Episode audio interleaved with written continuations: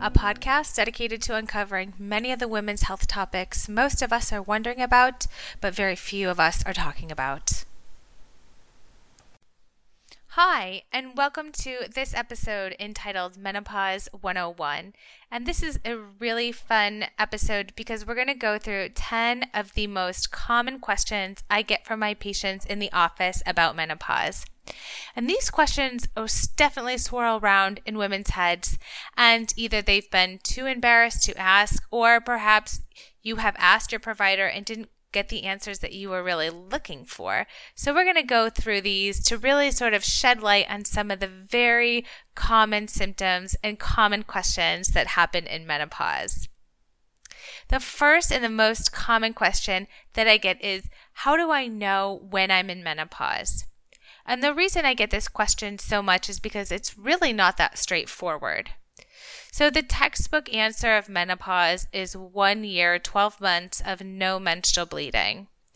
But not everyone follows the textbook. In fact, most of my patients don't follow the textbook. And what if you can't remember? So, this is actually very common. A lot of my patients are very high functioning, they're very busy during this transition, and they simply can't remember if their last period was 10 months ago or if it was 16 months ago. And that can make a big difference. So, if you haven't been keeping a menstrual diary, I recommend that maybe you start one just so, in case you're starting to think about when menopause is, you kind of have an idea of when your last period was. Perhaps you can't go by your periods though, because you've either had an ablation or a hysterectomy and you stopped having periods for many years. And so, if you had a procedure where your periods simply stopped, but you had your ovaries intact, that means you were still making some estrogen, but it really is hard to tell when menopause was because you can't go by your periods. So, one thing that I start to ask about is the last period. The next thing I'm going to ask you to think about is when symptoms started of menopause. So, the most common symptoms of menopause are hot flashes, night sweats, night awakenings, worsened nighttime or daytime anxiety, maybe dyspareunia or painful intercourse, and some other common symptoms like brain fog, hair loss, weight gain, and we'll get into all those as well. So, those symptoms do tend to start when you start to lose your estrogen. And once you're in menopause, you really make very, very little, almost no estrogen anymore. So, as the estrogen is declining and as you're entering that transition from perimenopause to menopause, you want to kind of keep a diary of when your symptoms started, especially if you can't use your last period.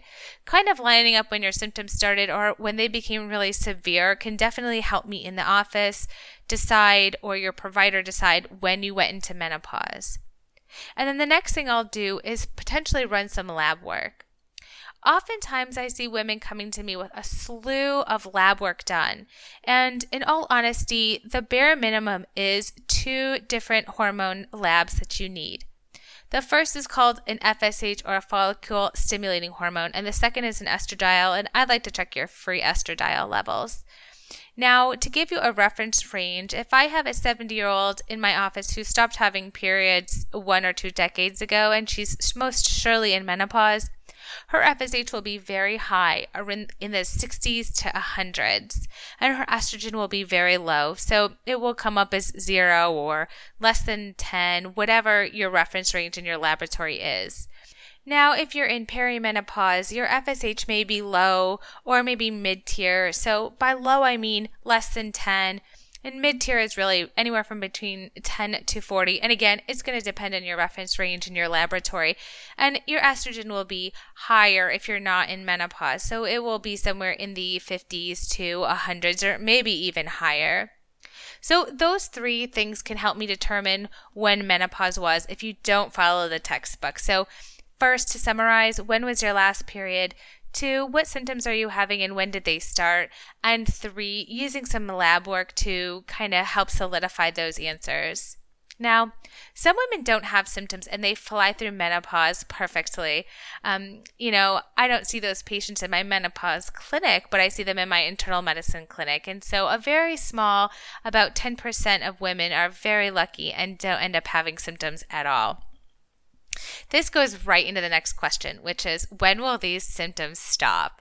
And this is a really important question to answer because there is lots of myths that symptoms last for a short period of time or only this 12 months after your last menstrual period. And unfortunately, the truth is that symptoms typically last on average about five to seven to 10 years. That's a pretty broad range. But the take home point from this is that symptoms usually are not really quick. That does happen. Some women do only have symptoms for a short amount of time, but the majority of women do have symptoms for about five to 10 years.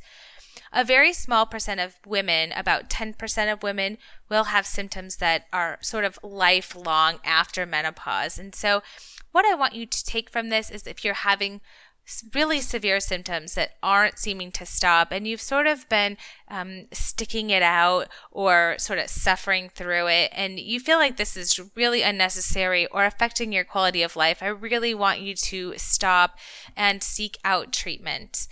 The best type of doctor is probably going to be a NAMS certified practitioner.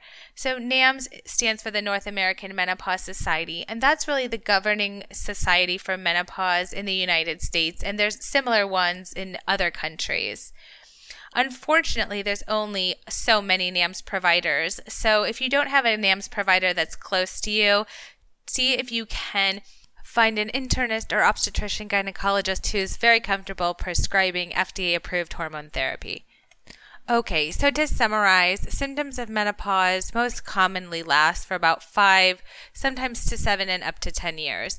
A small percent of patients, about 10%, will have no symptoms of menopause, and another small percent, again about 10%, are going to have symptoms that last the, almost the rest of their life. Okay, moving on to number three. The next question I get a lot is why are the over the counter medications no longer working? So, the answer to this has a lot to do with something called the placebo effect. Now, the placebo effect applies to almost any medication that you take. It applies even to over the counter medications that you normally take, like ibuprofen and acetaminophen. So, placebo effect is basically your brain tricking you into thinking that that medication is working, right? And the power of persuasion is so strong.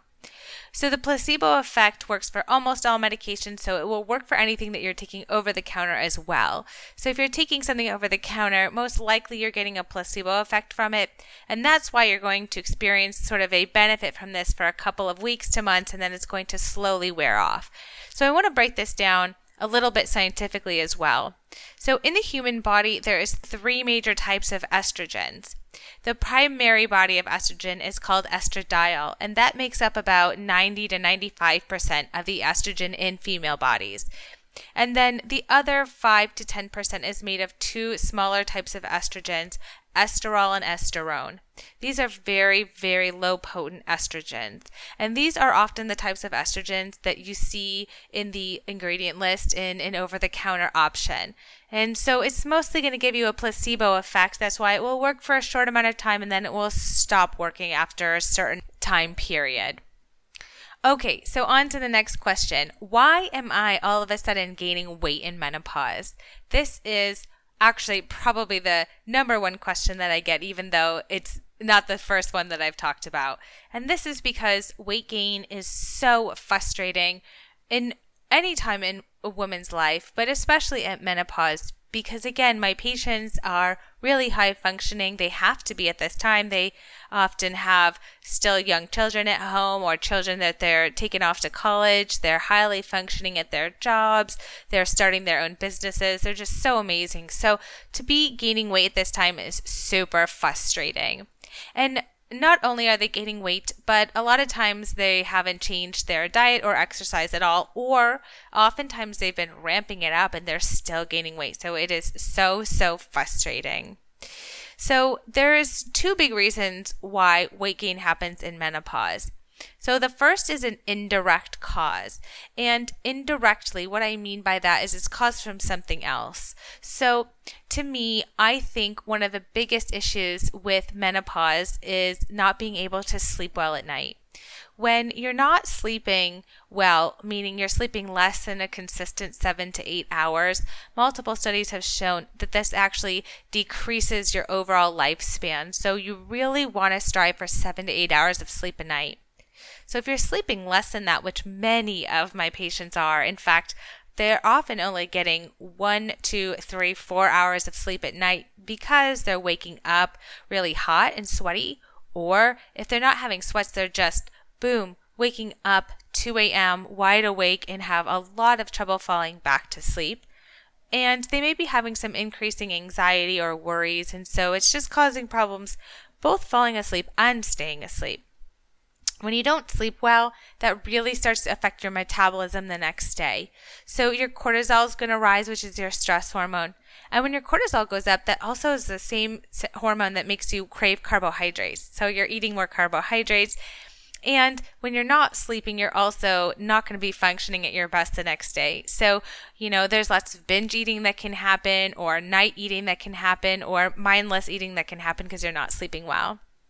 So there's sort of an indirect reason why the weight gain happens. I think the sleep is a big one, not feeling well, feeling very fatigued, not being able to go to the gym because you're so tired. These are all indirect reasons that kind of stem from menopause that are slowly adding up to have you be gaining weight.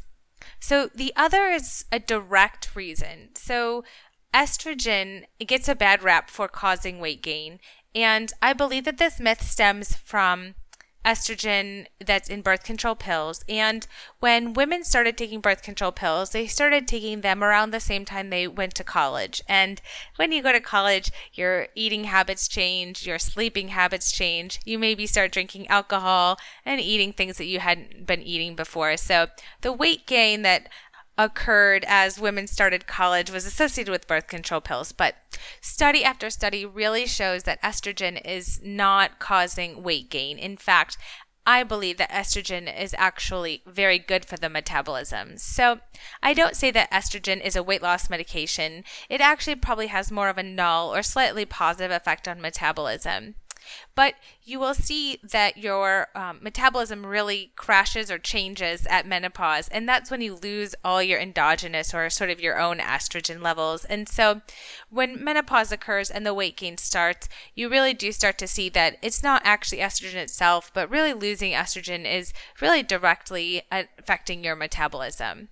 So, in the Women's Health Initiative, or the WHI, which is a very big study we know that the women who took estrogen replacement therapy actually had less progression to diabetes. So, what that means is the women who didn't take the hormones got more diabetes, and the women who took the hormones actually had less diabetes. So, this means that the estrogen is affecting the glucose tolerance and other metabolic profiles that are causing some of the weight gain. So, when I do consult my patients and they decide they want to try hormone replacement therapy, I definitely see that it does help their metabolism. And this is anecdotally. And it's not going to help right away. I usually see this about six to 12 months after they've been taking it. And not necessarily, again, that the weight just falls off. It's just that by the time I see them for their one year visit, they're feeling like they really have a better grasp on their metabolism. All right. Going on to question number five Why am I losing my hair? So, this is very similar to the weight question in that it's very frustrating and and really quite distressing for a lot of my patients. In fact, it's not uncommon for them to come in with a bag full of their hair and say to me, you know, I collected this just at the bottom of my shower from this morning. Please help me because my my hair is falling out in clumps or in patches. And oftentimes, um, my patients have seen several different providers just trying to find out why they're losing their hair. So it's not uncommon that they've sought attention with their internist and perhaps even seen a dermatologist. But it's not until they do try estrogen replacement therapy that they find that actually helps their hair the most. So, again, the loss of estrogen is very well correlated with the shedding or thinning of hair. This can actually even start before menopause, in perimenopause, the time leading up to menopause.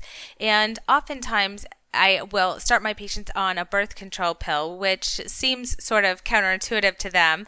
They have either had their tubes tied or they definitely didn't think they could get pregnant at this time.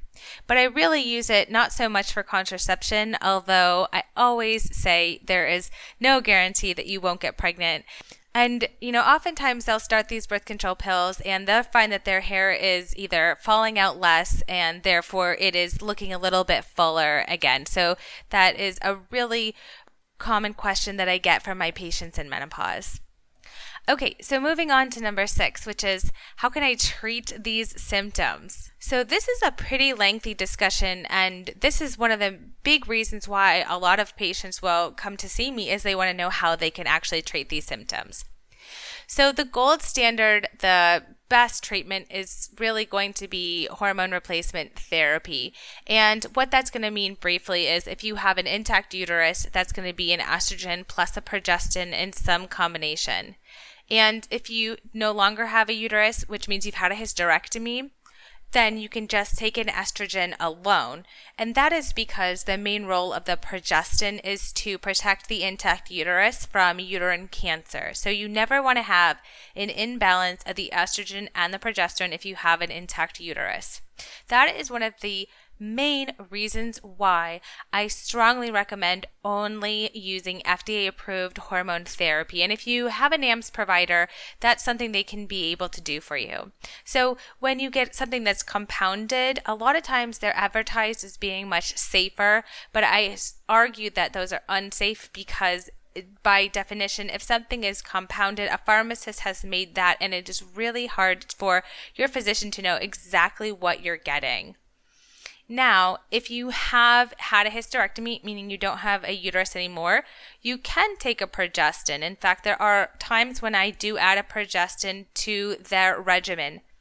One of the things that progesterone does is cause some sedation or sleepiness. So, this is really effective if you're having trouble sleeping. You can take a little bit of progesterone at night, and that does tend to help with sleep oftentimes.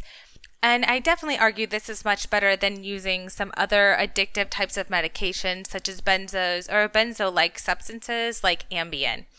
Or what a lot of my patients do is self medicate with alcohol. And the alcohol also causes weight gain. While it does help you sleep, it's probably not the best solution to the problem. There is lots of different preparations of hormone replacement therapy. You can do a oral preparation or you can do a transdermal preparation, which is something that you apply to the skin. So you could do a patch, a spray, or a gel, and there is many bioidentical FDA approved options on the market. Now, a brief note about what bioidentical means. The truth is, it's not identical to anything. And this is why you don't need a slew of labs because they're not going to actually make anything that's identical. Let me break it down for you. In menopause, you have very little and pretty much no estrogen left. We want to give you some estrogen and it doesn't matter which way you're getting it, as long as your estrogen helps with your symptoms and it's not a super therapeutic or too high of a dose, and you're taking a balanced progesterone if you still have an intact uterus. The bioidentical means that it's plant based, and it doesn't actually mean that it's identical to anything. So that is a really big common misconception. And the term bioidentical is thrown around so much, and I think it is used to sway people that something that may be compounded or very expensive or an injection is safer. And I want to tell you the truth that FDA approved hormone therapy is a much safer route. And if you are seeking something that's compounded, it most likely means that you don't have a good provider in your area who's explaining these things to you. So this is really one of the reasons that my passion for this podcast came about is I want to bring this information to everyone. So what type of route you're going to use if it's oral or transdermal, if you're going to do an estrogen and a progesterone, if you're going to do a compounded like Premarin or Prempro or something more natural or plant based or bioidentical like estradiol is a long conversation I have with my patients in the office. And what it really comes down to is it's, it's really about individualizing this. So, what I like to do in the office is really learn as much about you as I can. I want to learn all about your past medical history and what medications you you might be taking. I want to know what happened during your pregnancies if you were ever pregnant, and I want to know what what surgeries you've had if you had any surgeries because all of that information is going to kind of help me file away what's going to be the best for you. And then not only do I want to know all about your medical history, but I also want to know what are your health priorities and what are the symptoms that are bothering you the most. So if someone can take all those for you and sort of help find the right fit for you, that's really going to be the way you're going to feel your best. And a lot of my training doctors always ask me, Dr. Hirsch, what is your go-to medication for menopause? And I say, I really I don't have a go to medication. I have a long list of FDA approved medications, and it really has to be individualized and targeted. And in 2018, there's so many medications on the market. There's newer medications that are a little bit more targeted. There's better medications if you have family histories of cancers, breast cancers, or blood clots. And so it's there is no go to. So you really want to find a great provider. So, yes, hormone therapy is going to be the gold standard of treatment. Other options, if you don't want to take hormone therapy, you can do a local vaginal treatment, which is local vaginal estrogen such as estrace, vagifem, Premarin. You may have heard these or even tried these before. I will say these work very well for dyspareunia, which is painful intercourse, and vaginal dryness, and often used very frequently to prevent frequent urinary tract infections. And they're really great for treating the GU tract, the lower genital urinary tract. But this preparation is really not going to help with any systemic symptoms that you're having. So if you think that's going to help with your hot flashes, night sweats, brain fog, it's probably not.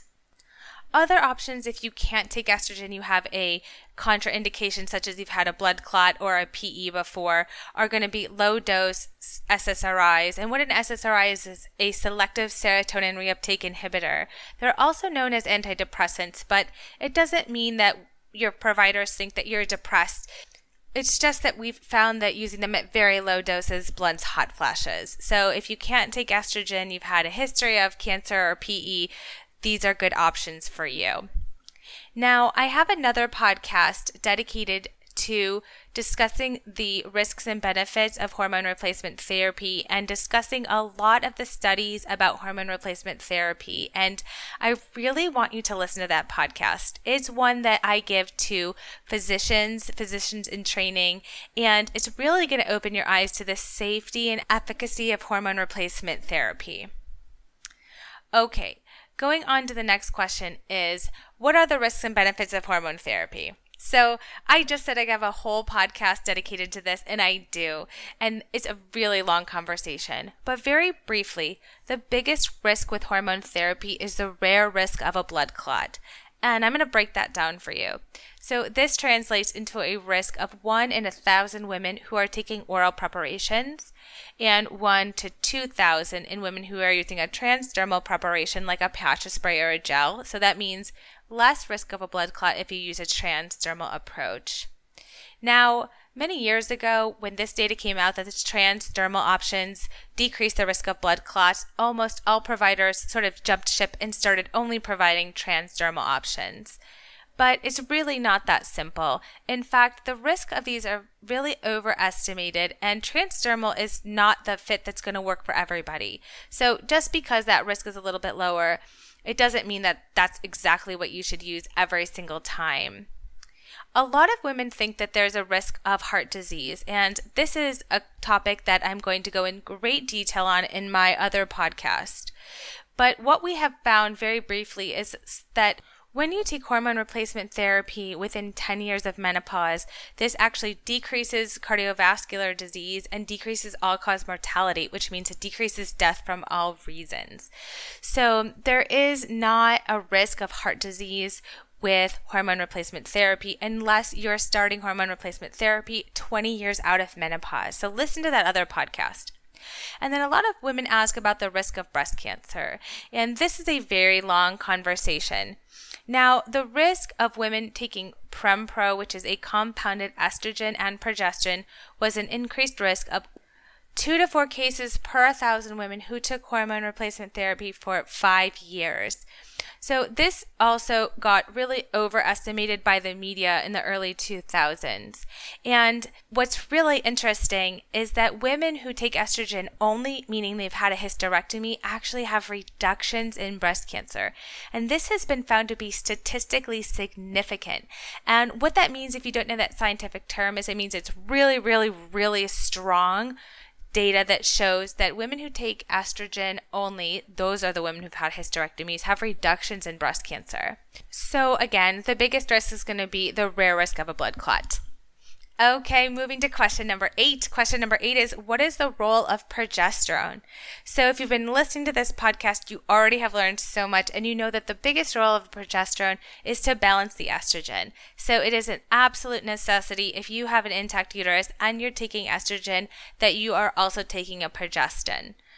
My favored type of progestin to use is micronized oral progesterone at bedtime, 100 to 200 milligrams with a bite of food.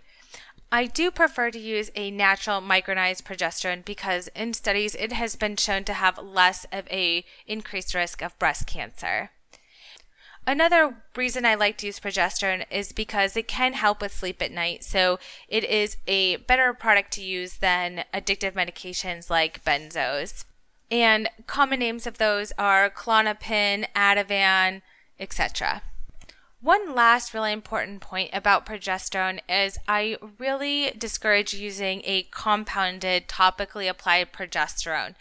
And that's because when progesterone is compounded and applied this way, it doesn't absorb through the skin very well. And so there are lots of circumstances where women who have an intact uterus are not getting the balanced progesterone and they have increased risk of uterine cancer. So this is absolutely something that you want to make sure that you're preventing. So I definitely encourage avoiding transdermal preparations of compounded progesterone and really recommend you take it orally. Now, you can also take it vaginally, and that has been shown to be very safe. It's just that most women do not want to use a nightly vaginal suppository that is messy, and so that option I almost never have my patients stick with. You can use progesterone when it's combined in certain patches that are FDA approved, and that is really the only role for a transdermal progesterone, in my opinion. Okay, we're getting closer to the end, so we're going to get to a really good one, which is what is the role of testosterone? And, you know, testosterone is um, sort of a fun hormone because this is the hormone that really helps with libido. And oftentimes, um, I tell my patients testosterone is not just a male hormone. It's just that men have 10 times more than women. But when women lose the amount of testosterone that they have, they can definitely feel those effects. So the testosterone will also decrease around the time of menopause. And this can lead to loss of libido, which is very common in menopause. Now, the purpose of the sex drive is to reproduce. And once you've gone through menopause, your body knows that you're really not going to be reproducing anymore. And so you're not going to seek out intercourse like you did when you were in your 20s or like you seek out food, shelter, and water. But you probably want some libido back to show your partner that you still love them now, for some women, the loss of libido really doesn't bother them. And so, if it really doesn't bother you and you could live the rest of your life without ever having intercourse again, you don't need any testosterone. But for the women that it bothers them, what I like to do is check their testosterone the first time that I see them in the office. And oftentimes, what I will do first is just start with the estrogen or the estrogen plus progesterone if they need that, and have them come back to see me in a couple weeks to months. And a lot of times that's all they need because when women start to sleep better, they have less hot flashes, they feel more energy, they feel more like themselves, they already feel more interested in having sex. So you might not need that testosterone. But if you come back to the office and you've been on your estrogen replacement and you still feel your libido is low and your testosterone was low, I will try adding a low dose of testosterone. Now, women in menopause really only need an extremely low dose of testosterone. Now, I spent the majority of this podcast really stressing I discourage compounded hormone replacement. But, disclaimer testosterone is not FDA approved in the United States. Because of this unfortunate reason, testosterone still has to be compounded. But you only need an extremely low dose. So I will do a topical or transdermal compounded testosterone, and that often does increase libido. Now, if the testosterone is super therapeutic, meaning it's way too high, you could have acne, facial hair, thinning hair on the top of your head, or a deepening of your voice. And so those will be signs that the testosterone is too high. I have seen many patients come to my office who have been getting non FDA approved pellet injections of hormones. And what a pellet injection is, is hormones that are injected subcutaneously and stay in the system for three months. And I checked their testosterone, it is sky high. They're having lots of the t- symptoms of high testosterone, like acne and loss of hair and I simply take them off all of their testosterone for many, many months and let that normalize again. So, the important point is to understand that in menopause, you only need a very low dose of testosterone if your libido is low and that's bothersome to you, and you've tried estrogen and estrogen and progesterone if you need that and it, and it didn't help. All right, and moving on to the very last question, number 10, Dr. Hirsch, what if I have a family history of cancer. I get this one all the time because my patients think immediately that they will not be candidates for hormone replacement therapy. And that's really not the case. So, if you have a family history but not a personal history, what I do in the office is take a really good history. So, before you go to the office, call those long distant relatives and cousins and your parents and ask about your grandparents so that you know who had cancer and what type of cancer in your family.